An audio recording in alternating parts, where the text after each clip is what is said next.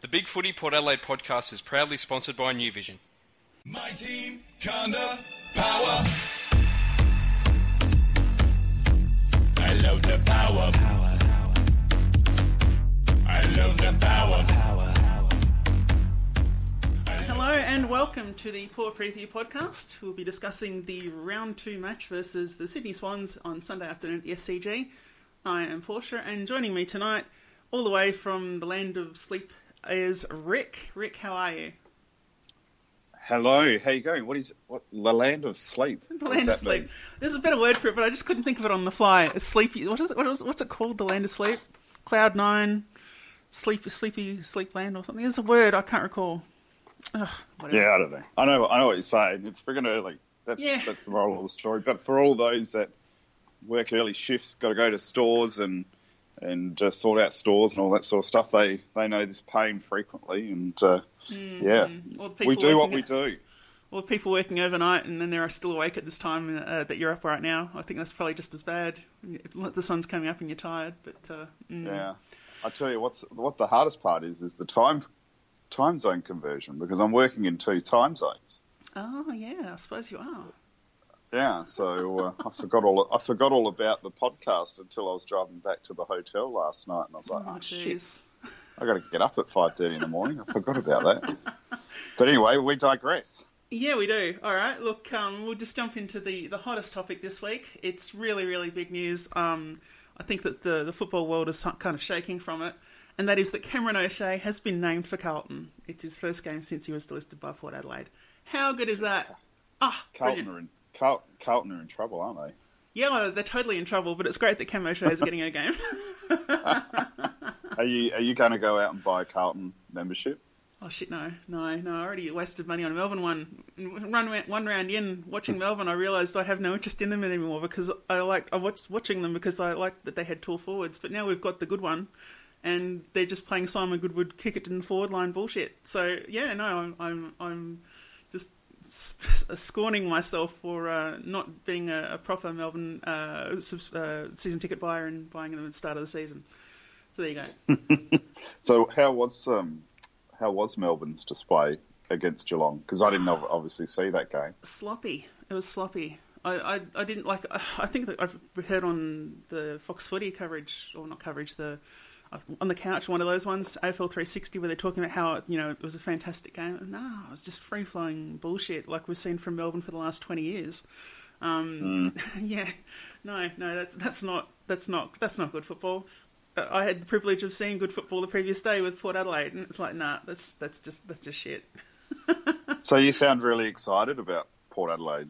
So am- you went on the review podcast, but you were chatting away. So Yeah, yeah. Oh, I'm I'm super excited about the Port Adelaide podcast, about the Port Adelaide uh, win because we have talent every line, like we said Yeah. last preview, and it, it's just it's just there. Like we, we this is the first time since you know back in the the glory Choco days. Um, that you can sort of turn up every week and think, well, you know, I mean, a lot of things have to go wrong for us to lose um, against most sides, except for you know the very top ones. Um, and I, it just looks really, it just really is nice. But anyway, we'll get into the next quick little non-port topic. Um, Well, the, the just just quickly though, the Yeah. one thing, the one thing about that though is like you're hyping it up, Hmm. I'm hyping up, but more importantly, the media are hyping it up, and the Oh, are coaches are hyping it up. Well, I think so. Uh, from what I've seen from afar, is that you know the media are talking about how strong Port Adelaide is and how they're a Oh. real threat.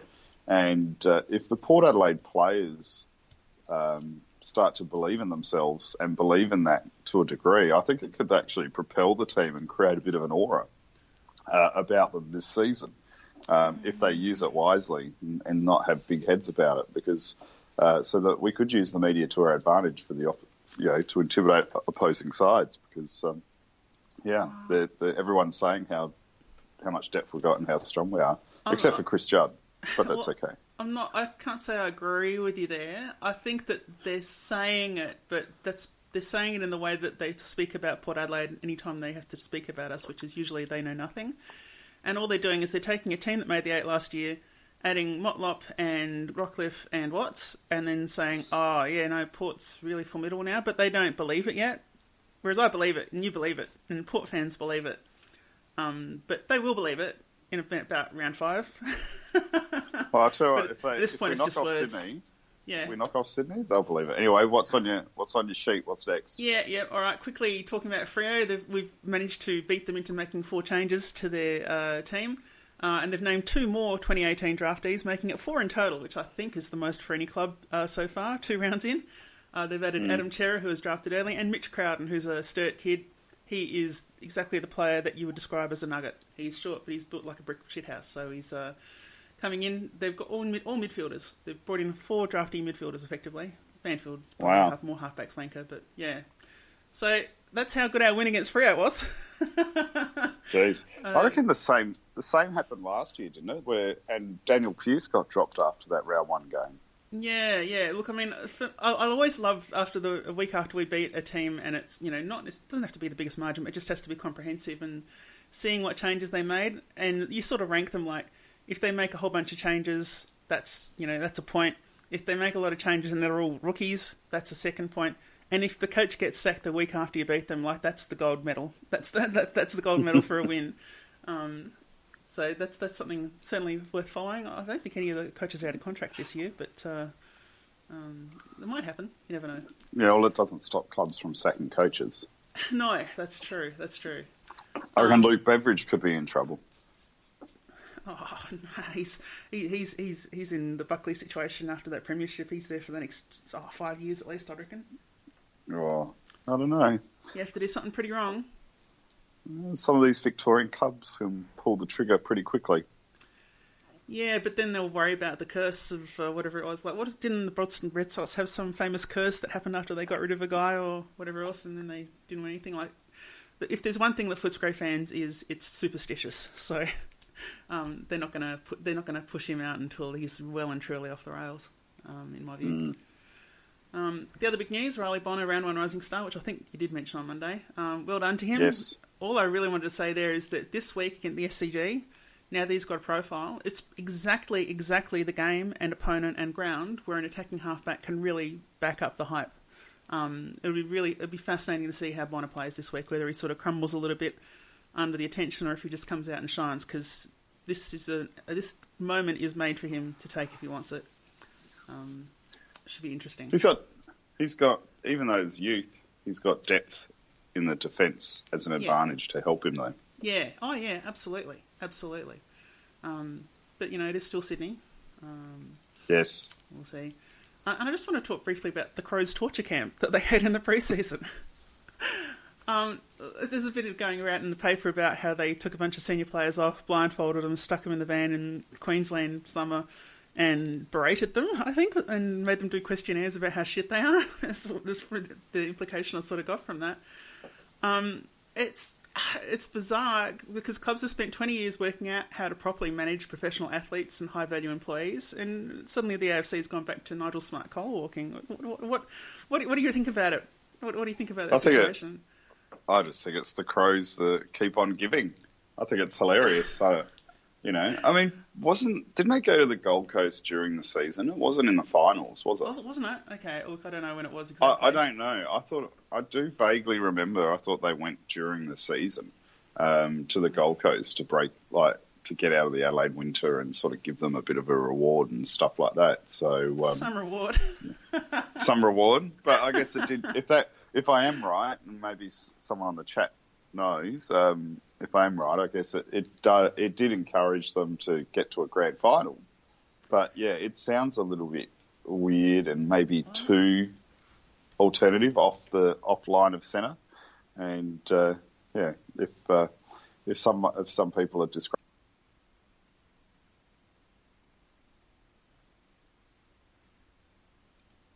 Hang on, hang on. We've just been told by Ryan Pillar that there is dead air. Can you hear us now, Ryan?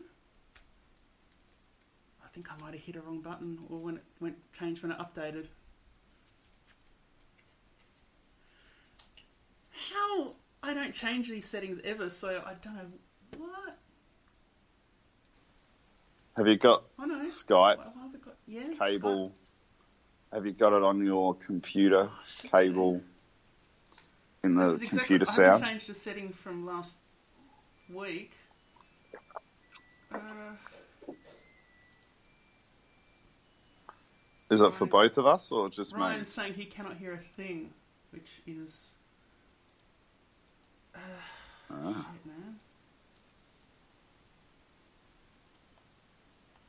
Blah blah blah. Y'all can hear me through that. Cable, yes, cable. Cable, yes, that's all correct. Yeah, blah blah, and that works. Well, I can't see a single reason why that wouldn't be working. Everything's set up as it usually is. Oh, Pommy Powers just said it's all good. So it might be okay. Ah. That might need an edit then. Ah. Sorry, Uh. sorry, folks. Yeah, sorry, live listeners uh, who could hear what was going on. Uh, hmm. All right, what were we talking about? That's completely thrown What were we talking? The crows. We were talking Yeah, yeah, we're about talking the about the crows. crows, we was- were talking about the crows.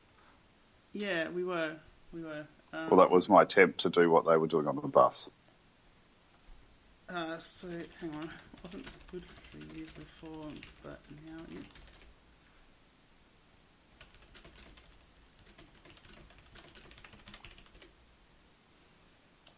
Uh, good thing there's a couple of uh, fans on the Spreaker chat. Thank you. Very helpful. That's good work. Well, I can keep chatting while uh, Yeah, Uh, you can keep doing while your you're playing around. It was uh, well, yeah. I have been doing my emails. I'm checking Facebook at the moment, but uh, Okay. for all those out there, Florida's got perfect weather every day. Oh, really? It's, um, yeah, low 80s. So 25, 26. Where in Florida are you? uh, city? Uh, I'm in the, a place called the Villages. So um, if anyone doesn't know the Villages, it's amazing. It's one of the the biggest um, growing districts in America. I think it's been the biggest growing year on year for the last six years. So it's like a really it's a massive gated retirement community. So uh, we're here visiting uh, Nicole's family, I was going and to say, uh, you're officially retired. no. Uh, it might be a little bit old for me permanently, um, but uh, but there's 50 golf courses here, and that's what they do. They everyone drives around in golf carts, not cars, and um, and they play golf. It's uh, it's a tough time. It's uh, but uh, enjoying the golf. Might have to make a comeback. Okay.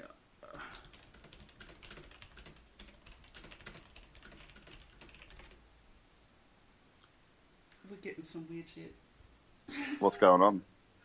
Um, Libby's saying that we dropped out again. Ryan's saying he's still hearing nothing, and Pommy Power's saying it must be your end, Ryan. All good here. So I don't know what's going on. Well, shall we just restart the call and You will restart the call and uh, and do a double take? So Are you listening whoever's still, can you please let us know what whether it's been good the whole time or not? We just need to know that. Thank you. yeah.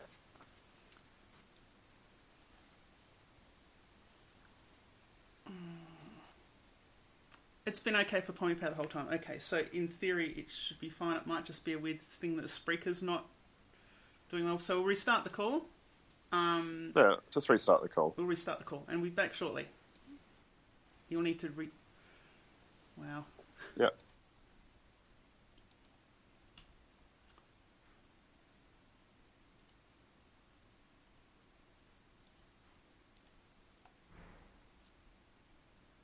Hello? Hello? Good. Hello? Okay, cool. Audience, can you hear us? Please let us know. Fingers crossed. Oh dear, oh dear. Well, I, I suppose it is a good thing we were just crapping on about the crows because I think we've said enough that we can just kind of skip on to the next section.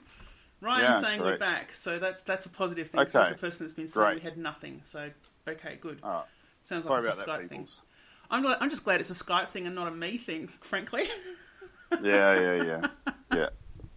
You were All right, very ready to blame me. I'm going to say. Okay, You all can right. always blame you can always blame me because I'm usually the one at fault for all this sort of stuff. So Yeah, uh, no. Well, actually, it's Rick's phone that did it. It's Rick's phone. Yeah. yeah, yeah, that's right. It's my phone. Okay, Okay. What are we up to? saying yes. awesome. Okay, well we Well, can start. No more crows talk. Yep, no more crows talk. And just at the official restart for the War- What Are They Up To section, I just want to say thank you to Pommy Power, Ryan Pillar, and Libby for saying that, yes, they can all hear us now. We had a little bit of a problem, so you've got an edit point just before this. But now we're going to talk about What Are They Up To, which usually I go through the stats for the year and I go, oh yeah, no, they're doing this sort of thing and their opponent's doing this sort of thing, but I'm not going to bother this early in the season because there's just not enough to go on. So we'll talk very briefly about uh, Sydney playing against West Coast at uh, Perth Stadium. Um, Sydney won 18 goals, 715, defeating West Coast 13 goals, 886. Um, Sydney were in front of every change. Uh, basically, they started, I think, about a goal and a bit, and then out to 20 something. Then West Coast picked them back a bit in the third quarter, but Sydney they came out strong and they basically finished about I think four goals up in the end.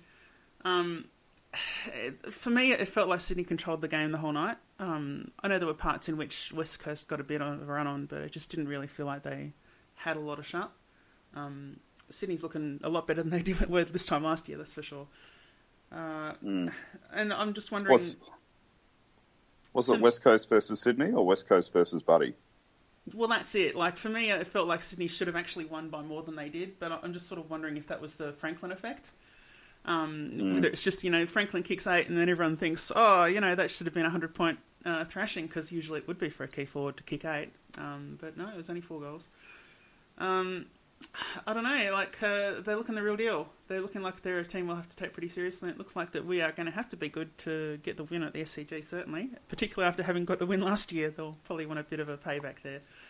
Um, so, what was their um, what was their game style like? Just Sydney like, or yeah, were they look, doing something different? Nah, Sydney's not doing anything different. Why would they?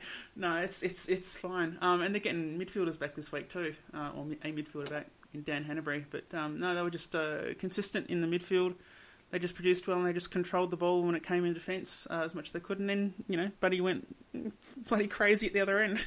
Uh, yeah, no, uh, West Coast just we're not we're not good enough. And um, I'm just wondering how much the ground kind of suited Sydney, or if it was just because they don't know the ground and they're used to. Um, I know that um, at times in our first season at Adelaide Oval, like it looked like, oh, okay, it looks like we don't know the ground all that well. Um, and obviously we didn't. But when it's your home ground, you should know it intimately, and I think that could that could be part of why West Coast maybe didn't have a great game. Um, but, but, West Coast are forecast to suck this year, really, aren't they? So, uh, you know, or be average. I, I don't think they're going to suck, but they'll be average. They'll probably be poor because that's just what they do, no matter how bad they are. But um, yeah. yeah.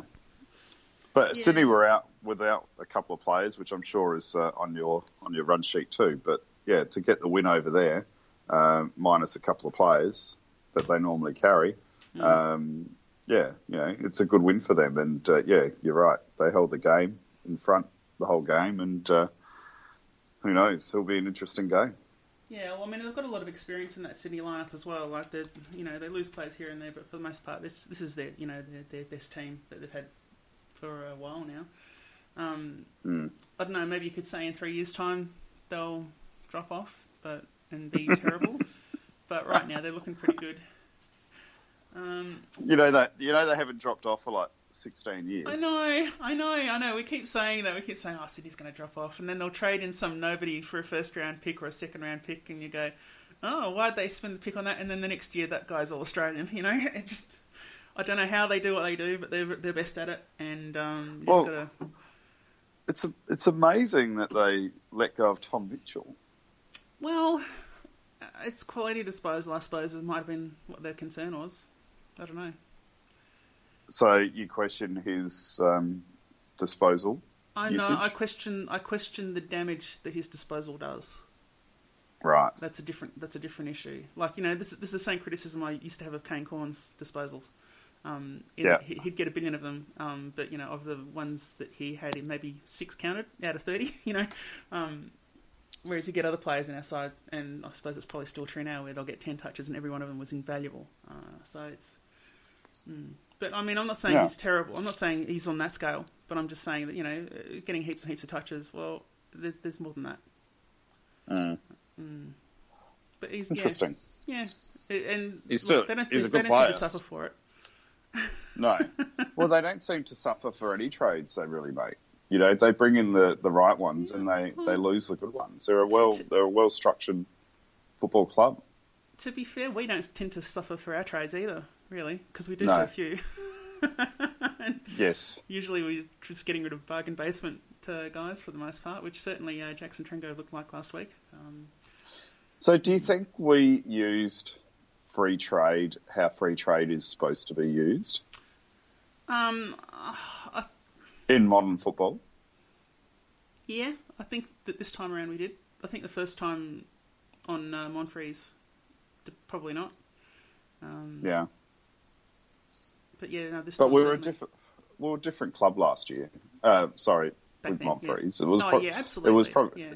it was probably harder to attract um, free trade players, so to speak. But Yeah, Yeah, yeah, I don't know. yeah. Well, that's it. I mean, now it's it's easier, you know, and particularly given that Mm. pretty much everyone that's got a name that we went for has had career best seasons afterwards. Like that's that's a big selling point for any player that's thinking, oh, am I really going to be better off at another club?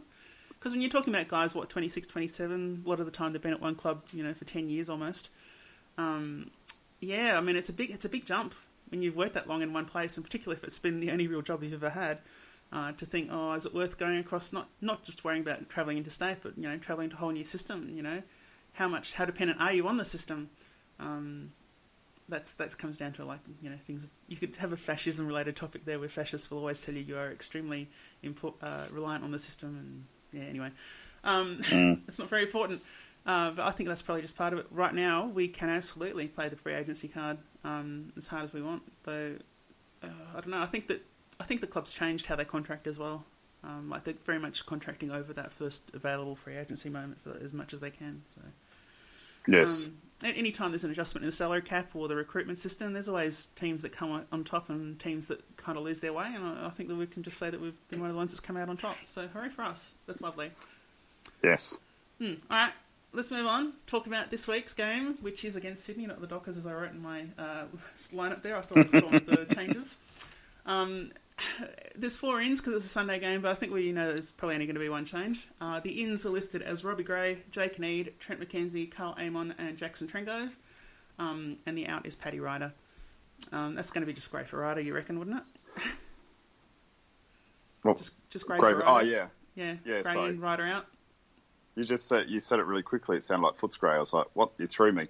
Um, but Sorry, uh, so there are, the club's obviously playing its hand then in saying there's no backup Ruckman going to be playing this game. Yeah, yeah, yeah, yeah. That sort of disappoints me a little bit. But I guess it is the SCG, smaller ground.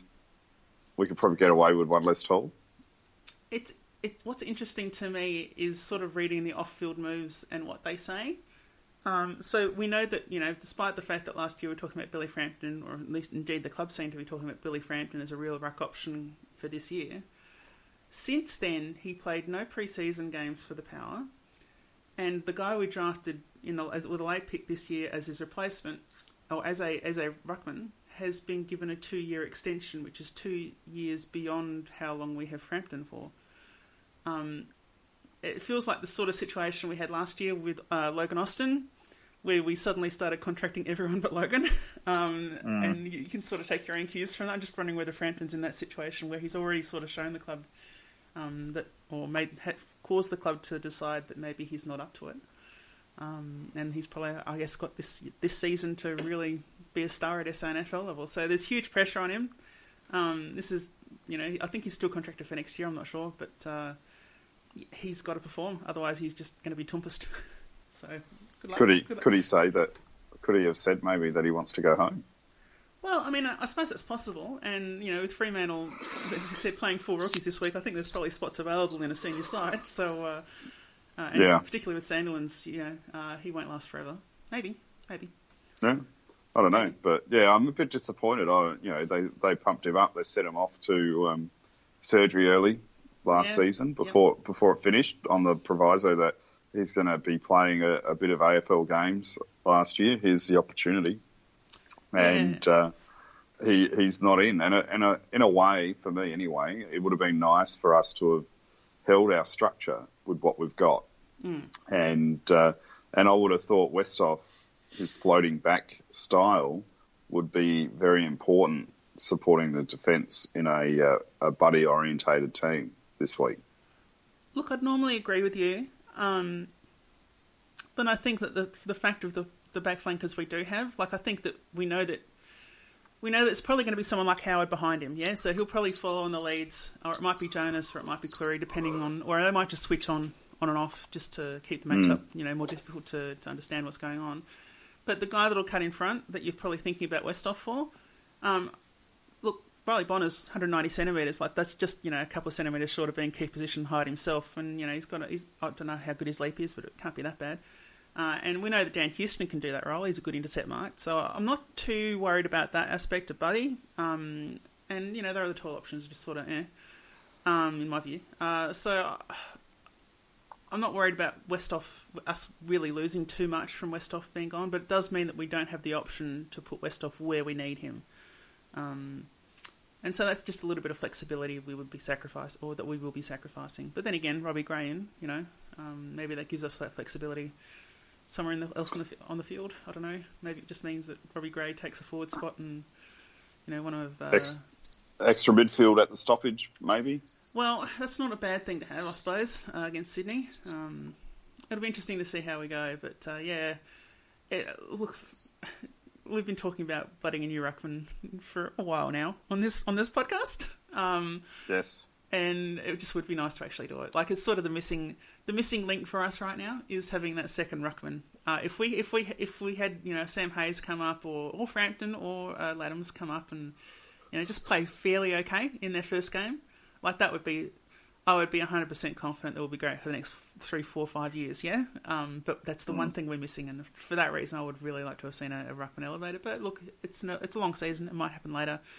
Um, if we somehow get smashed by Sydney in the next couple of weeks because we're not playing a proper ruckman or whoever else uh, that we play against in the next couple of weeks, then it might change. We never know. Hard to say. I'm just glad we didn't pick Sam Hayes because that would have we been did pick uh, Sam- throw oh, play him. play him. Yeah, Oh, I just think that would have been throwing lambs to the wolves. Really, I mean, he's too skinny. He would have been annihilated. Poor kid. So you'd rather throw So- Ladhams to the Wolves? Did you say lambs? Anyway, Uh. we, we we digress. But I mean, Howard's really the logical matchup for Buddy, though. Seeing Oh, you yeah. mentioned it. yeah. isn't he? I mean, he's fast. He's probably as fast as Buddy.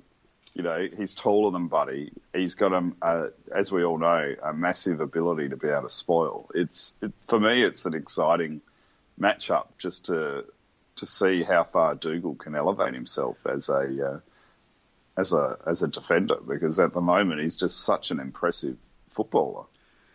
I think what's interesting about this matchup is mm, I think that he'll have a pretty good chance of spoiling a lot of the marks. The thing about Buddy Franklin that makes him elite is that he has great second efforts. And I think that's where it's going to be important to have another body um, ready to cut off the contest from the front um, legally as much as possible. Uh, because yeah, okay, we saw, and the, you know, even this last week when Dougal played a fantastic game, like a couple of times you did see him get exposed. Like one time, I think he spoiled and the ball went behind him and it went to an opponent. Um, and I think there was another one I can't recall where he tried to take a mark off the side instead of spoiling. Um, you know, once once he spoils, it's great, but there's got to be a port player at the foot ready to go um, when he does spoil, because otherwise um, you've got to think that uh, Buddy Franklin will be all over that. So did Buddy play deeper, or did he play his customary running, roaming up the ground? And, I, th- I reckon pretty customary. Yeah, he was in deep Yeah. a bit. I don't know. I didn't. I didn't do a, a an analysis of uh, heat mapping or anything like that, but it looked like he was all over the place like usual. So We just leave that stuff to Janus. Where's Yeah, Janus yeah. when we need him? yeah, it'd be good to be able to call him in like uh, uh, the stats expert on um, know, various sports shows, but also like, what's the one? What's that terrible game show where you talk to an expert? And the one on ABC with um, Paul McDermott Well, you- looking like a mad you've lost- You've lost me. You've lost me already. You said ABC. Okay, no, that's fine. That's Just- that's too intellectual for me. Oh, oh, oh, sorry. I, I apologise. um, and there was just one other comment. I guess we'll move along. I, I did get quite distracted there. Um, this week versus Sydney, yeah, okay, Baba. Uh, the other four ins named Neade, McKenzie, Amon, and Trengove. Like, I wouldn't want to see any of them come in. I, I think the thought of replacing any of the players in our current twenty-two with any of those players, I just think no, no, don't do that. No, well, that's, it's obviously not. It's not going to happen. I mean, who? I mean, I guess is there who would be the cover for Pollock? That's that's the only one. Of those, probably Amon. Yeah, Hmm. that's right. So that's that's probably the only thing we need to sort of read into Yeah. that. You know, But I- does I mean because they're talking about? I saw the press um, or the article saying you know Pollock did well injured. Now he needs to show he, he needs to back up for himself and you know show that he can play injured. are the coaches going to play an injured Pollock, or are they going to bring in someone else to, to let him recover? It seems crazy to be playing Yeah. someone that's got an abductor injury if that's what he's actually got. Yeah, look, I agree with that. Um, and I guess I wouldn't be too too upset if you know some of those played ex- explicitly because of injury. But when we're talking about how we've got great depth, I think we've got some great depth, but in you know certainly in very specific positions. But I think that you know not enough. I don't think the depth is good enough that we'll just start making changes willy nilly. Because if those are our backups, then I, I kind of feel like there's a very clear line between our our top team and the rest of the list. Um, if, if they're if they're if they're players 23, 24, 25 and 26, um, hmm, I don't know. I, Well, you got you got Jim, Jimmy Toumpas there too, yeah, yeah, yeah, yeah, yeah. Well, he's, he's a little bit lower down, I think, on that list. But uh, hmm. oh, we sh- we shouldn't mock somebody, but look, I, I can't see any of those guys coming in except for um, yeah, except for cover for Polec, which would mean yeah, Karl Amon would be the first cab off the rank. You would think so And you if got- we're doing like for like anyway. Yeah, that's right. So, and I would hope that they're taking a no risk approach at round two of the season. You know, it's not like we're playing finals and, uh, yeah, you're going to play injured players. Um, so, and it would be interesting, like if uh, if Polec does come out to see if Amon is hungry enough to, you know, to to really exert his influence in the game. And uh, because yeah, I know I know you and Mac are a big fan. I, I'm a little bit disappointed with Amon's game overall. So uh, I think he does great things, but I, I think he also fades in and out and uh, sort of has the brain fade moments. And you know, Oh, uh, look- for his age, for his age, I'd hope he would be a little bit more reliable than what he is now. Look, I mean, he's still not all that old, but I agree. And look, I mean, that's why we're not talking about oh, drop Bonner and bring Amon in. Like, no, I don't think anyone said that, you know, or, or drop No. Houston and bring Amon in. Like, there's none of that happening. Um, Nah. Or drop anyone and bring anyone in. Like, uh, it's, he's exactly right now being named as a uh, potential player. I think that's about where he should be. Um, Yeah. Certainly not. He's certainly, if we're going to be as good, if we're going to win the premiership this year, let's talk about it. Let's be, let's be, let's be upfront. Um, if we're going to win the premiership this year, he shouldn't be our first twenty-two um, until he improves. So that's okay. Is um, is Jasper Pittard an automatic inclusion when he's fit Look, back on- into the side? For me, no. Um, right now, I think we have our best defence uh, for 2018. Um, he's not a direct inclusion. I think I would like to know that he is 100% fit and also very focused because I think last year he, I think last year he kind of tarnished his reputation a bit, frankly. Um, he really showed none of the attack that we loved him for, and which we now love Bonner for. um, Yeah. Uh, he didn't he didn't show that decisive action or anything like that. He just seemed to kind of be adrift and just be a guy on the field like Broadbent usually is. Um, and that's not that's not automatic twenty two. That sort of player. He was like a boy in the ocean. Is that what you're saying? Yeah, sure, okay. or a buoy, as the Americans would say. But, but no, I think you're right, and that's probably been the thing that's disappointed me in the last 12 months with Jasper. Yeah, I know he's been injured, but there hasn't been that run, and that's what makes those halfback flankers like Riley Bonner um, such an attractive player. And uh, you know, because that's where that's where you are damaging, and that's where Jasper was damaging, and you know we could forgive him for his brain fades because he was doing that. But when you're not providing that, it makes it hard to uh, have that same love. Yeah, yeah. Look, absolutely. Um, that is a huge problem. But um, Yeah, All right. Well, look, we'll talk briefly about the uh, Sydney Swans as well because we are playing them. We should just you know discuss them briefly. Um, so their squad changes. They've brought in because it's an extended twenty-two. Um, it's Gary Rohan, Dan Hannebery, and Ben Ronke have, have been added to their squad. Um, I'm not Rohan and Hannebery. You'd have to think are going to come directly in. Um, so I'm not sure who they'd drop for them exactly. Uh, but yeah, uh, and their rucks. Now, this is the one we need to just briefly talk about in more detail. Um, Callum Sinclair, he looked alright against West Coast. Um, not going to say he's a god or anything like that, but you know, I think he had what 16 hitouts or something. Yeah, 16 hitouts. But he still had you know 21 touches and seven clearances, which probably I I don't know how many of them were free kicks. That's always a couple for Ruckman, but uh, he seemed okay. Uh, and if it was Ryder against him, you'd say Ryder for sure. Um, was he up against Nick Nat? I think so. don't recall. Didn't watch Nick, it Nick Nat played, didn't he? Yeah, he did. Yeah. Yeah. So he Uh. probably is not going to win the hitouts against Nick Naitanui. He's because he's not that big leaping uh, Ruckman sort of type. It sort of makes sense, really, to probably match Westhoff up against him because I mean Sinclair would be a little bit bigger, Yeah. but um, yeah, he's he's more he's more that like you've just pointed out that around the ground sort of stat sort of guy. So that's probably a perfect matchup for Westhoff, really. Yeah, I mean, I guess for me, I never, I've never had a game where I've seen Westhoff and thought, "Wow, Westhoff was really good at being accountable on that guy." Like, I, I ne- I'm not saying it hasn't happened, but I'm just saying I've never seen a game where I've thought that about Westhoff. Um, I, I, I don't think as a one-to-one opponent, I've never really thought of Westhoff as being that guy. Maybe they don't care. Maybe they don't. Maybe they're just counting to be a ball winner in midfield and just do enough to negate in the ruck tap, which is probably a reasonable way to go about it, particularly when it's not the bounce. Is this cra- Is this crazy of me to say too that you know Dan Hannebery's I find is always a little bit meh against us. Uh, that's certainly one of those ones that is very likely to come back and burn you, Rick. Yeah. um, we have made such statements on the podcast before about various players, and they usually come out and thrash us. So thanks for that, Rick. That's okay. I, I just think like ever since Kane Cornes shut him down game after game, we just um, yeah he hasn't really been the thorn in the side for us. Whereas who's outside of Buddy, I mean, you know, their their other prime midfielders have been the issue, like Parker and uh, and the clearly obvious one, which is just forgotten. I've forgotten. I can't think of his name. Give it to me, Porsche midfielder, the midfielder. God, what's his name? Oh, big one. Came from Hawthorn.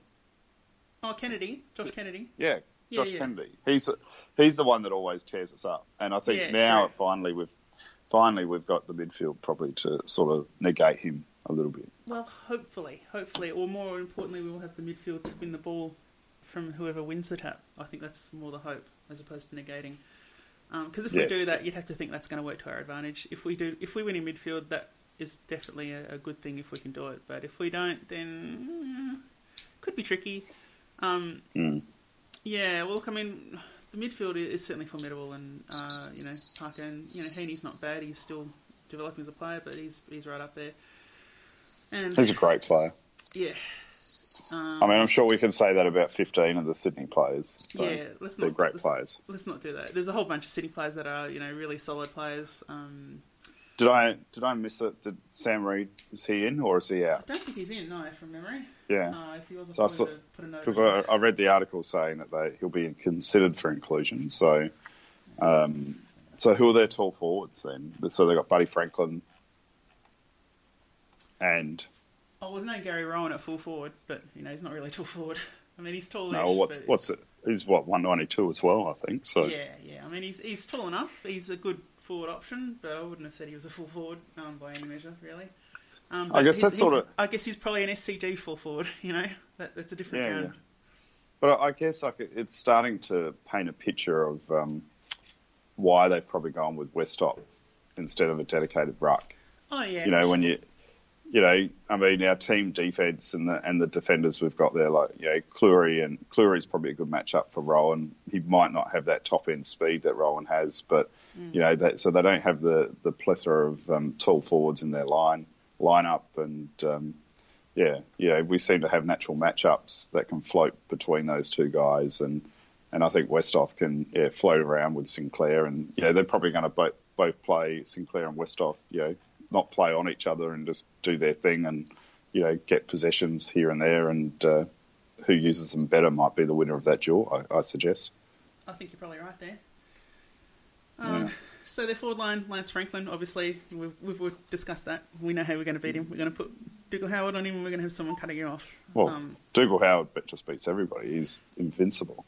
Yeah, well, I mean, certainly if he can be timely in uh, intercepting Buddy's marks, then uh, all we've got to worry about is free kicks.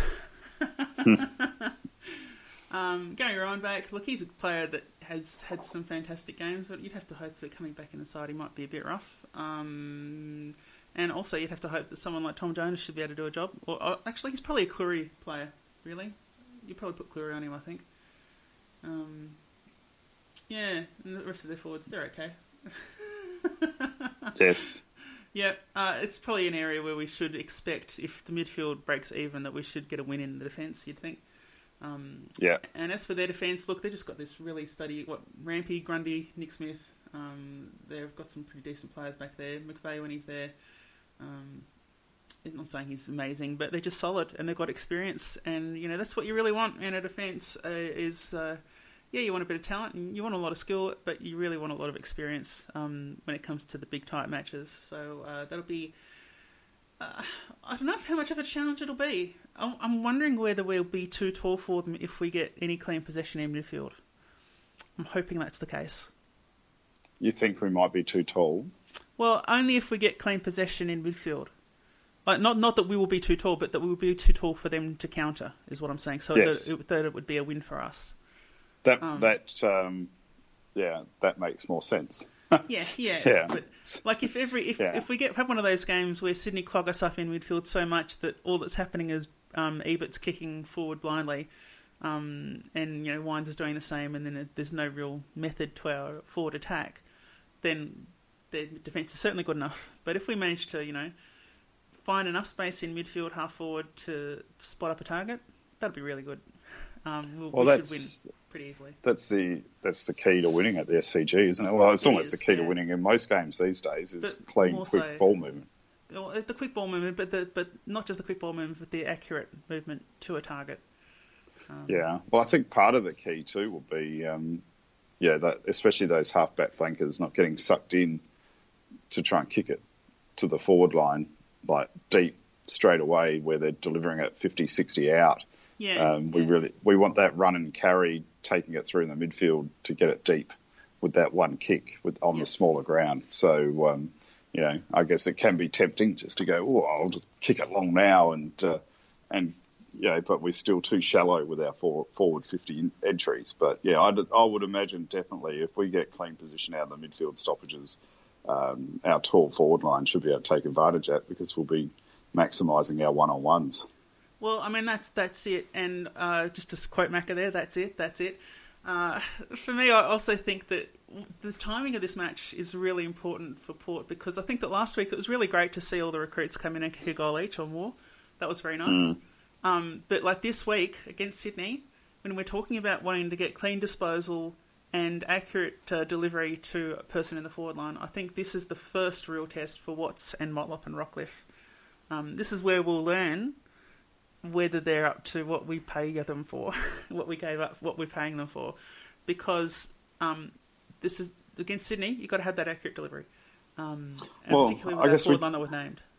So With the um, with Watts, I mean, what is really? I mean, you you've seen a lot of him over the journey, Yeah, yeah. being a, a quasi Melbourne supporter as well. no, not anymore, Um, but yeah, what I mean, what is the realistic expectation? I mean, I just I just don't want us fans getting a bit too carried away with the six goals in his last practice game and then three goals on the weekend. I mean, are we expect is he more really the fifteen and one sort of guy? Um, and you know, and anything above that, you know, when he does influence the game, is a is a win. But you know, against these closer, tussly type games, you know, fifteen and one's a, a good output for Jack. for me, I, I, I, I would be this week. I don't care if he kicks goals. I mean, I want him to. Don't get me wrong, but for me, like he'll still have had a good game if he gets the ball and when he kicks it, it hits a marking target. Like that's it for me. If if he can if he can set up marking targets inside fifty or on the or, yeah, or on the fifty, um, then that's exactly what we need. That that is exactly what Port Adelaide needs because you, you can theoretically take it from there.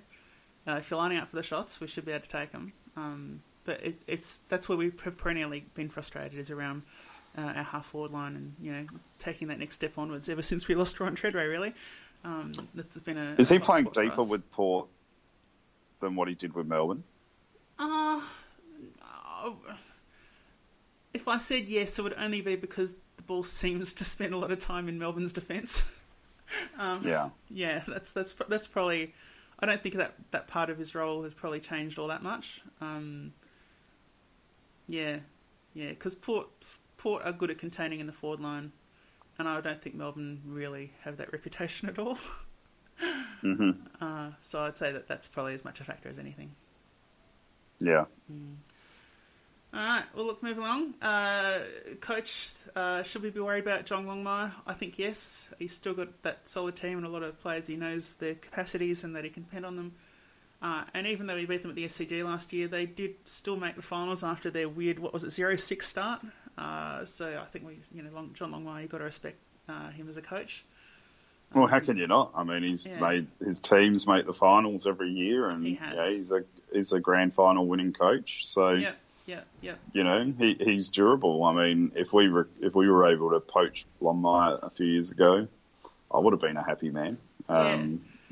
It's so, kind of that difference between him and Chris Scott, isn't it? You know, like um, they both sort of inherited premiership teams, uh, but you respect Long- John, John Longmire, and you think, yeah, I'd love to get him at Port. You know, if we didn't have uh, Hinkley, um, but I wouldn't want Chris Scott.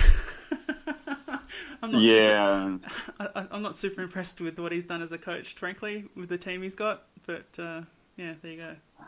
But they uh, yeah, you're gonna now you're intentionally sidetracking me by mentioning him because Am I? yeah he oh yeah, I'm not a fan either, but it's I, it just frustrates me how they they keep getting up and they keep making finals.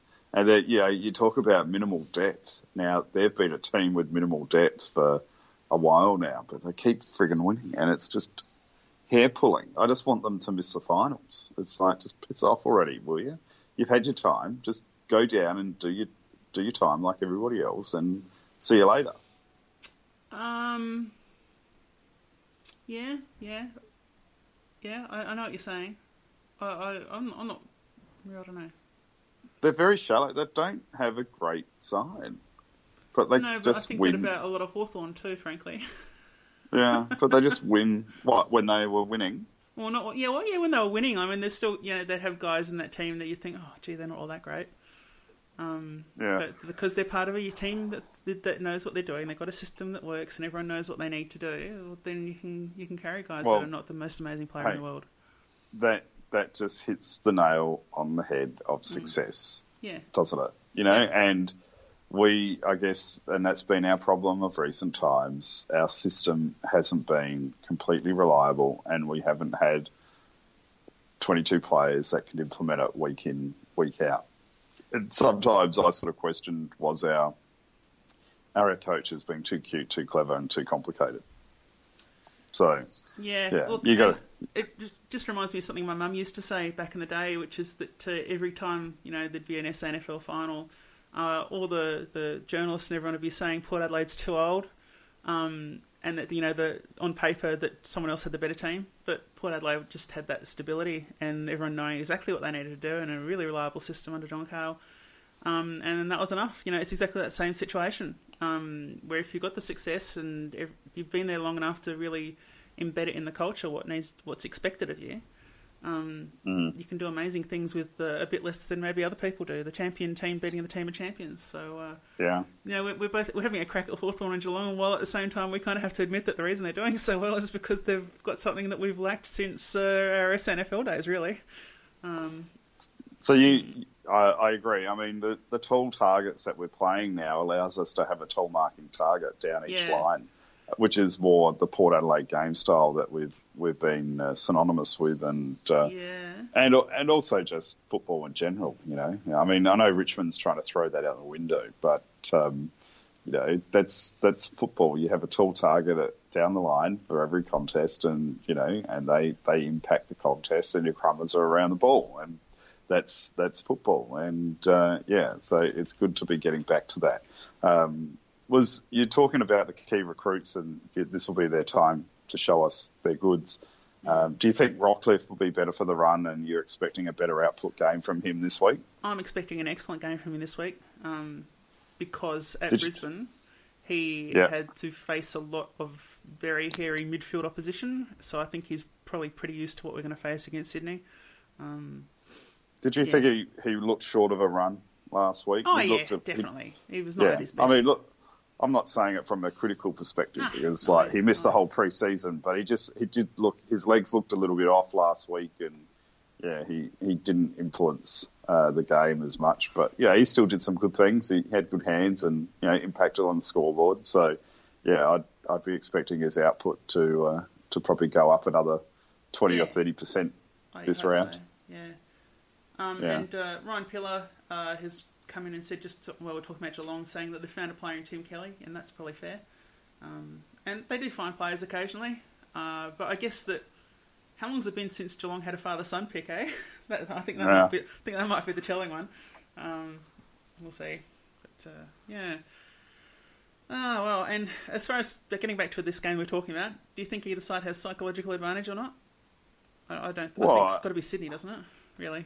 Well, maybe not because we did beat Sydney and Sydney last year. So But that's kind of the thing as well. Almost like, can you really like how many teams beat Sydney in Sydney twice in a row? There wouldn't be too many. No, but but I guess this is where I was going with the um, with the media hype. I guess we've beaten Sydney and Sydney last year. Yeah. John Longmire's come out and said, you know, man, and I mean I know all coaches do this, but he's come out and gone, you know, Port are one of the teams to beat. So you know, there's the Oh, double yeah. whammy, and now, you know, and now you've got the, the media sort of saying, you know, we've loaded up too, and you know, strong. It could be if we can get in front, the the the the, the, the team could the Sydney team could be like, oh shit, you know, they might do it again. So uh, Mm. who knows? But I mean, I don't think it's a bit too early to say that we have a psychological advantage Yeah, over yeah. any any team, let alone that team. Or over But, any uh, team at their home ground, anyway. Yeah, if this is in Adelaide, you Yeah. say Port, but um, yeah.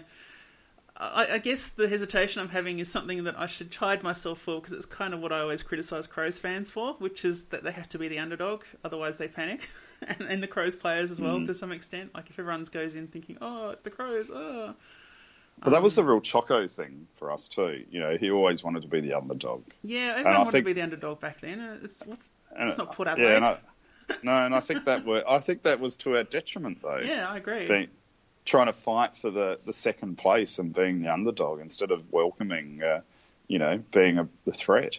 And Yeah, uh, yeah. yeah, so I really want us to come out and go, you know, we're we're a good team and we're going to play hard football and they have to play at their best to beat us. And uh, you know, so yeah, I, I'm really optimistic. I'm, and I I think it was a great uh, a great sign from the recruits and. You know, I think Motlop might be less influential. I don't know what his history is at the SCG, but you know, the smaller ground, he, it might be harder for him to find space. But you know, he he had blistering speed, which was the great thing. He'll get the outside carry if he runs for it. There's no doubt. Yeah, yeah. He'll get that opportunity. And the same with Barry. I mean, him and Yeah. Barry really have added speed to our side, haven't they? Well, yeah, the, yeah, yeah. I would agree with that. Um, that not just speed, but you know, attacking straight line forward speed. That's the thing that we've occasionally lacked. Um, and I think that's kind of what Bonner's provided from a bit further back on the field as well. Really. Yes, but with quick decisions and clean ball movement, that makes you look fast as well, doesn't it? Yeah, yeah, to an extent. Um, I suppose so. Um, look, Ryan Pillars, he's he's he's basically taken this podcast and condensed it into about four comments. Uh, he's saying, "Shut down, Buddy, and we win."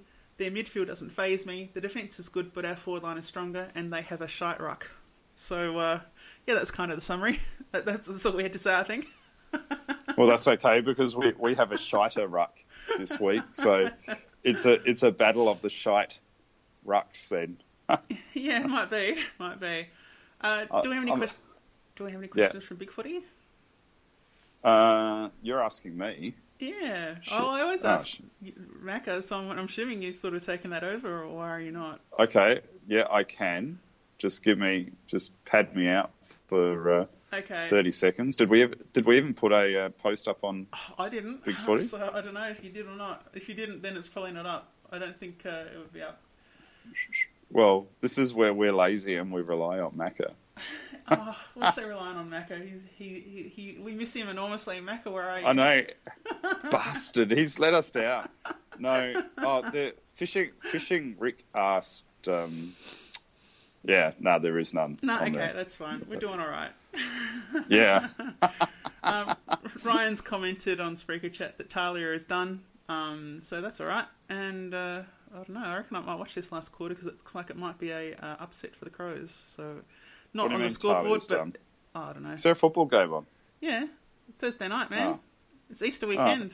Oh my god, this time zone is killing me. so who is it, who's playing? It's uh, Crows and Richmond. Oh my god, and Crow's are going to win. Well, no, I don't think they will, but we'll see. Well, what's the score? Well, Crows are in front right now. I'm not going to say the score because we don't want to spoil it for anyone who's listening live and maybe not watching the game. I don't know. Oh, okay. Um, yeah, well, really? They're Port supporters. Yeah, but you know, uh, people look. I don't, I'm not. I'm. I'm a spoiler-free zone as much as I can be. So there we are. All right, look, we'll just go to Really? the final wrap then. Skip ahead. Oh, Talia's done an ankle apparently. There you go. Shame. Yeah, that's not good at What all. bummer. Yeah, No. that's not me laughing at Talia. That's me just like, oh, that's that's that's unfortunate for the crows, but also ah, crows. So you're going to do the wrap, but what about having the two, uh, the Good Friday games? What do you, what's your thoughts on that? I just don't know why we haven't had games on Good Friday forever. And I also, this is the other thing, I don't think it should be an event game. I think it should be an anyone can have a shot at it, like you can have a shot at an Easter Sunday game. Frankly, um, you know, I, I think that we've had Easter Sunday home games for years, and uh, I think this is one of the first ones that hasn't been ours. Um, and I think that if you, I don't think that there's any reason why you should be giving any more teams exclusive rights to days, uh, which I believe is what's happened in this case of this Good Friday game, which is bullshit. So um, that's my view. I think that yes, football on Good Friday good. Bad is if it's only the same two teams every year. It's yeah, I, look, it, it's like the Richmond Carlton repeat season Oh, I opener. It's It's, Yeah, it's always a it's letdown. like- it, it is a letdown, and I guess what's possible over here is yeah. Well, for me, I'm all about you, you're breaking up a lot there, Rick. Um, for me, it's, it, for me, I, I kind of feel like any of those, for the most part, those fixtures should be earned. So if you, you know, like this grand final replay that we're watching right now, I, you know, they should basically tell those teams, hey, you can have any day on the weekend you want, you know, or maybe it should, maybe it should be the season opener because it's the one that everyone wants to see, you know, straight away. I kind of feel like that, Yeah. that element should be involved, or you know, if there's going to be a Good Friday team, make it between third and fourth or something like that. You know, I think it should be something that any club can have a shot at, uh, and we don't need more of that closed scheduling that locks in Victorian clubs and locks everyone else out. Yeah, yeah, I agree. It's um, yeah, it's primitive. I mean, I, I think the the Hawthorn Geelong game on Easter Monday. I mean, that's been an institution now for a very long time. Yeah. Uh, the Anzac Day game, you know, same. Um, but yeah, it's yeah, the rest pretty much open slather. Just give it a go. Well, I mean, do you say that about the China game with Port Adelaide? yeah, is that is that Um, well, open slather too? No, because that's that's not that's about location as opposed to time slot. Yeah. Um, that you know, location is location. You can play your home games wherever you want, and that's that's that. But as far as time slots, like every club should have a crack at the good ones.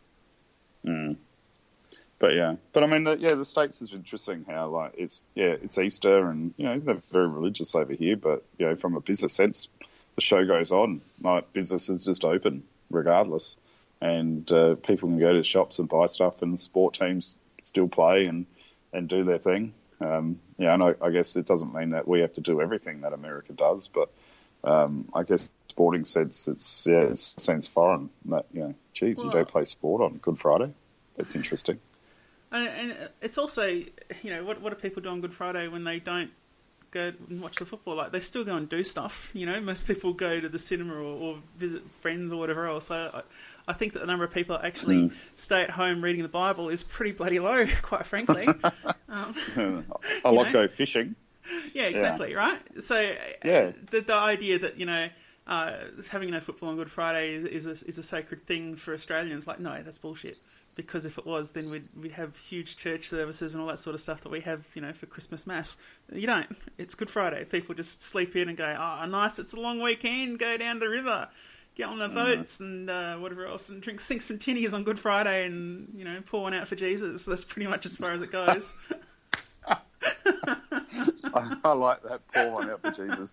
Well, I mean, Australia is, um, one of the lesser religious countries in the world, aren't we? So yeah, look, I don't know. Yeah, yeah. I mean, I mean, I, I mean, we can still be respectful and and that sort of stuff, and, and so I think it's great that we're being a little bit more progressive um, in a sporting sense, and uh, yeah, giving people options, and I guess the crowds will tell the story, and Yeah, it's good yeah. to see.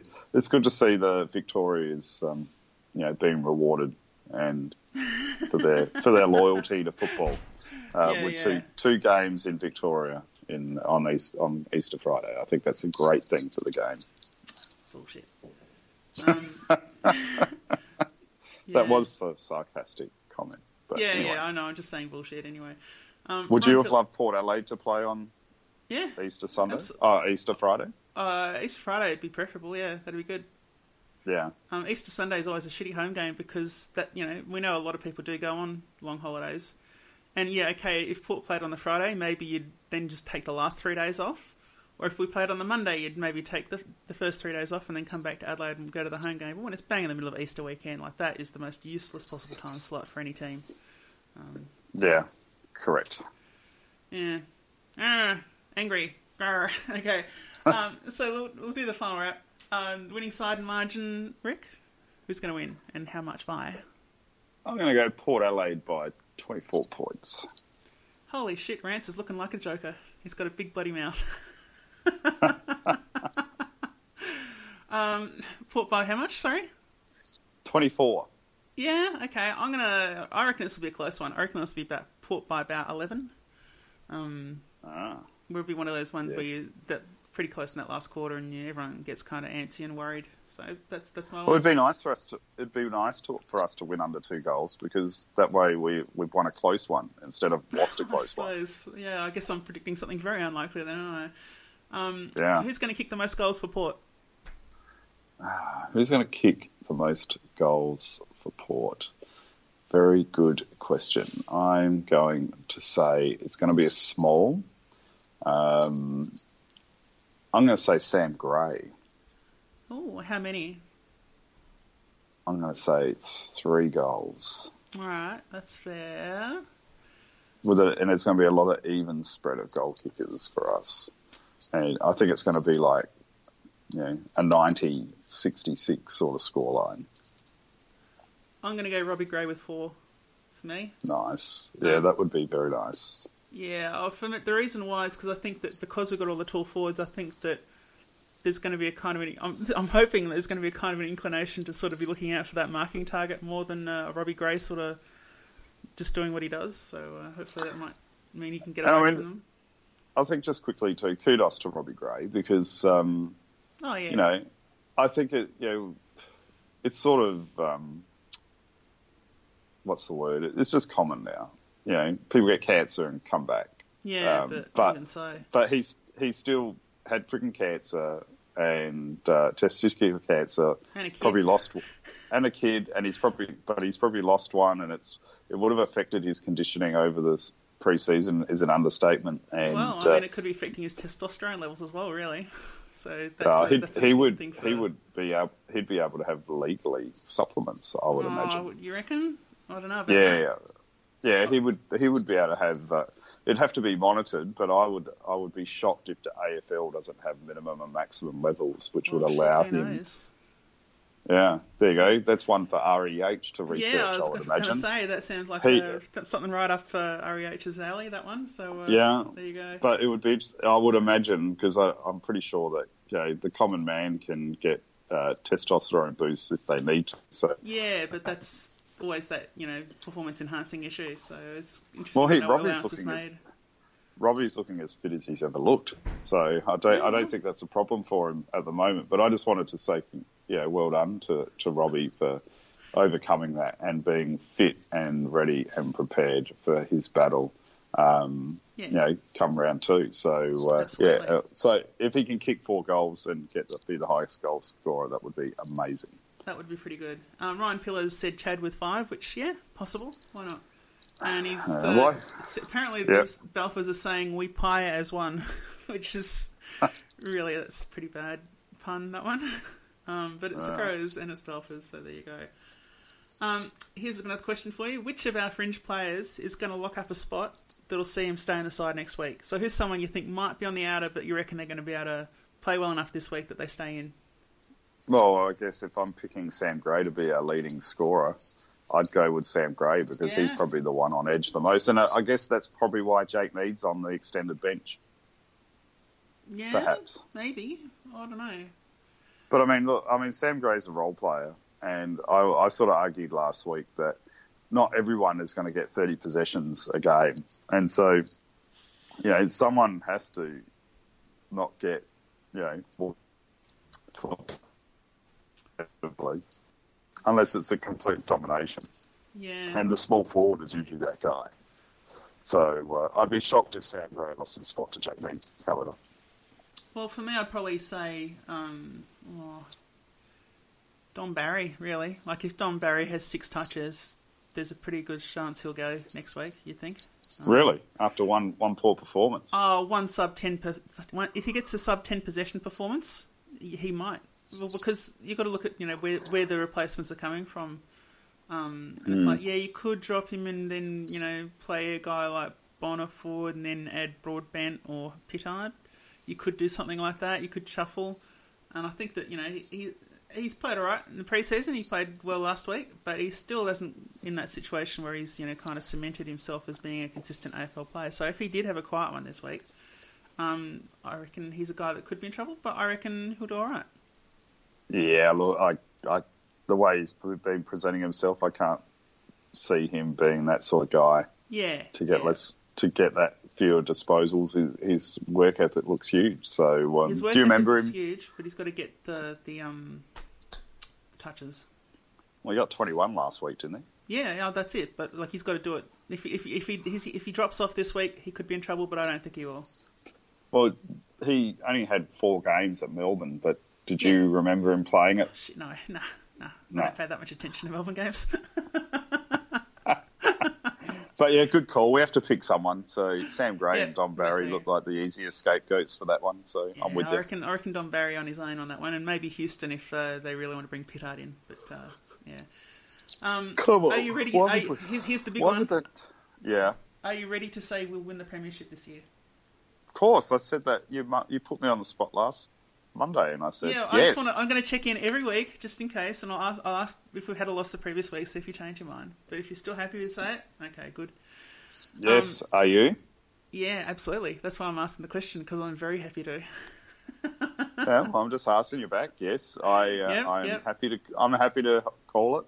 I'll be interested to see if everyone else is optimistic as what we are. Ah, I hope so. I reckon. I reckon a lot of people are optimistic, but probably half of them are sort of like, no, don't say it. Don't jinx us, man. Don't Keep the lid on us. it, Oh my god. Yeah. Look, I guess the real test will come for us trying to beat the Crows outside of Sydney and Geelong, but the Crows and Richmond. Um, yeah, they they will be the real test, I guess. So Ah, for me, it's GWS this year yeah, because I, I just don't want. I don't want to think about GWS. Yeah, well, I'm just like the reason I'm saying GWS is because like we talk about premiership windows, and you know if they're not in theirs now, they've missed it. so Mm. uh, yeah, GWS is certainly the one to worry about in my view, uh, and really relish a win over if we get it. Yeah, Yeah, but I alright. think we've I think we got the side to stand up to GWS. Oh yeah, I do too. But that's the, that's one that if we lose it, it's sort of be like, mm, but if we win, it'll be like, ha, ha, yes, hooray, hooray. Can you remember like three, three, four years ago when like Brad Ebert was our tallest midfielder? yeah, yeah, and, and we were looking at, and we, but it shows how quickly times change because, you know, we were thinking, geez, how small is our midfield? How are we going to compete with GWS where their smallest midfield is like 190 centimetres or whatever? Yeah, we yep. had Sa- we had Sam Gray rolling through there, Yeah, and yeah. Um, you know, and we were like, shit, we, you know, but the, you know, it was addressed quickly and has changed very quickly. Well, it's the same as that defence. Like, you know, that time period ago, like, uh, Hartlett would have been one of our taller halfbacks, but he's the second shortest guy in our defence now. Um, Yeah. You know, that's that's pretty special uh, to have Yeah. And only Byrne-Jones. Burn Jones is the shortest guy in our defence, and Hamish Hartlett's 184, which is, you know, that's all right. That used to be acceptable mid-size height. He's our second shortest defender. So, uh, yep. times change, and we appear to be getting better. So that's fantastic. Yes. All right, are there any other games you're looking forward to this week? No. Okay, I'm going to say mine. Only because I don't know who's playing and and the time zone over here sucks. So uh, the chances are I probably won't get to see any unless I see a replay. I suppose So, you could see the um, afternoon games, but you can watch them at night. But uh, yeah, Oh well, like the Port Sydney game, for example, was on at two thirty a.m. oh shit, really? Oh, Yeah, of course, you west, you're the East Coast. Yeah, that's much worse, isn't it? Oh, yeah. The east the East Coast is crap for the time zone. West so Coast would be all right. It's like five hours or something, but East Coast, Yeah. oof, oof. yeah, Okay. So I don't. I mean, I'm not going to get out of bed at you know four o'clock in the morning to watch Adelaide Richmond play No, on a Thursday enough. on a on a Thursday morning. You know, I pass. So, uh, but yes, but I guess I'd go Geelong Hawthorn because that's the only other game I know that's on this weekend. Okay, yeah, I mean that could be all right. For me, I'm really keen to see Collingwood get obliterated by GWS. I'm really looking forward to that. I'm, I'm, I, I might even go to that one. I'm just so excited to see it. Uh, so Well, um, Buckley lasts the season, even though they've re-signed his contract, which Look, was just stupid. for me, I don't. I think he'll last the season. But if you start hearing mid-season about, oh, gee, this assistant coach is looking really likely to be a coach, that'll tell you that the Collingwood machine's working. Yeah, I'm, I'm still worried. I'm still worried about Mason Bassett. Like, he, I think he's a. I think he is a fantastic coach. Yeah. Yeah, I'd hate for us to lose him. Oh, look, I mean, you lose people and you get playful. That's that's how it is. You know, I think that yeah, it'd be a bit annoying, but I think it's more likely. I don't know. I, I suppose if we lose him, we want Buckley to be sacked later in the season, so that they don't do the, the thing they did with Clarkson uh, and say, "Oh, can he be leave early?" Like, no, we don't want that. Yeah. Well, Hmm. say no. Yeah, we No, should he this can't. because it's not as though Yeah, we've got yeah, favours. sorry. Yeah, sorry. We'll um, we need him for the season, and he can play. He can leave at the end of the season. Sorry. Exactly. Exactly. Yeah, suck it up. Yeah, Yeah. we don't, we don't We're need not to start standing in his premiership eras people. they can fuck right off, particularly Collingwood. Yeah, yeah. I, I can't see that. He's got a contract. Happy for him to go. He can breach his contract at the end of the season, but um, he's got an obligation to fulfil with us. And uh, Exactly. And he has to see it out. Yeah. I agree entirely. Um, But- the, the other game I want to watch is Carlton Gold Coast, um, in partly uh, because of Stuart For Gold. Coast, but mostly Camo O'Shea. He's playing. could, Honest- there could I- almost be for the Port supporters. There could almost be a drinking game in that. I reckon there could be. Every time uh, you know he fumbles the ball, it's a skull, and every time the ball goes in between his legs, it could be you have to scull a whole glass. Yeah, so a shot for Oh, a come glass. on. That's unfair. Uh, like, that's every and every player. and, and every time he does something horribly wrong that results in a goal directly from him, you got to you got to drink a, a whole bottle of spirits or something. You know, you'd, you'd be dead. You'd be dead by the end of the game, but um, Yeah, it'd be entertaining. yeah. no, So, what are you what are you expecting from Cam the man? Look, I'm just expecting to him to have learned. To, I expect him to run really hard, and I expect him to look better than a lot of the Carlton players. That's that's what I'm expecting from this week. Um, it is So it's, what it if- is still just Gold Coast, um, and while they're probably going to improve, there, there's no reason why a halfback uh, should not be able to stand out and you know secure a spot for next week. He should be able to. So, what what did Cam have to improve on to get an AFL call up again? Oh, I, I reckon. I don't look. I don't. For me, I don't know that he has to, to play in Carlton. I don't think he has to improve much at all. Really. Hmm. Um. Yeah. No. He, I think. I think he's. He's just got to be consistent. He's just got to be consistently producing, and you know, if he has the occasional fumble, yeah, okay. I mean, most players do, and I don't think Carlton are in a situation where they delist people that fumble occasionally. Um, Come on, you right can't now. say that Cam had the uh, you know the consistent fumble like uh, No, everybody else. No, he didn't. He didn't exactly. Um, and he also occasionally had those absolutely fantastic games where you'd say he was one of the best players on the ground. Um, so, Really? uh, oh, he When- totally did. Come on, he When was that? Oh, real. I'm not getting into this. I'm not getting into this. That's not. No, not happening. If you if you want real entertainment though, you Yeah. I'm sure you don't use it, but get onto my Facebook and, and check out my golf swing from yesterday. Oh, I don't do Facebook. Yeah. I creamed it. It was amazing. I couldn't I couldn't hit a golf ball to save my life, and so I said to one of the guys playing with me, oh, "Do me a favour and use my phone and record my swing, will you? Because um, I need to work out what I'm doing wrong." So he did it, and uh, I smashed it. I absolutely hit the best ball I reckon I've hit in all my life, and I was like, Okay. "Oh, that was a fluke. That was a fluke. Do it again. I'll, I'll screw up the next one." And I did it twice in a row, and I was like, "Well, that defeated the purpose." But anyway, but uh, yeah, if you want to go play golf, Florida's the place to come. It is amazing. Oh, okay. You're pretty close to Orlando. Okay. Yes. You've been to Yeah, about- yet? Uh, we're avoiding it because Oh. there's people everywhere. Well, yeah. Everyone, no, it is crazy. Yeah. So you're Like hiding in your retirement village instead. I'm hiding in the retirement village playing golf instead. I'm, I'm hanging out with the oldies, having a great time. Oh, jeez. You're going to start drinking 4X next. Nah, I'm drinking uh, some Or sort of light beer, some American light beer over here. So, yeah, um, yeah. Or whatever but, the Florida no. equivalent is. Just uh, yeah, sitting back and getting sun and playing golf and uh, yeah, it's good. It's good. Before Seen we, we head Gators up to. No, I need to check out the um, the roster. We'll do that. We're going. We're coming back to Florida late April, so Cool, cool. I'll probably have a look at a few games. We're off to Toronto next, so Oh, visiting a nice. friend. Yeah, it'll be nice and cold. Well, don't forget to go to Niagara Falls. Apparently, the Canada side's the good side anyway, so uh, definitely go there. Oh, I didn't even think about that. It's only an hour and a half drive, so do it. Do it. Ah, I'll I'll talk to my mate Ian. He's, he's he might drive us there. Yeah, why not? Yeah, that'd be cool. I'll take. I've got my port scarf here, so Yeah. it yeah, might be the, it might be the weather to wear it up there. So uh, yes. yeah, rock and port at Niagara sounds good, and not Viagra. So I like it. Viagra Falls. That's disgusting. I'm sure. I'm sure there's been a porno made with that title. Surely. Oh, just the visual image. yeah, anyone, anyone listening in, we invite you to Google Niagara Falls and then just imagine us saying Viagra Falls as you look at the cascading water um, into a hole. Actually, no. Please, please Google Viagra Falls for me, and let me know next week if there's actually a, a title. And if not, we should be messaging every film producer and just saying we want ten percent royalty. Thanks. All right, look, I think we can wrap it up there. Yes.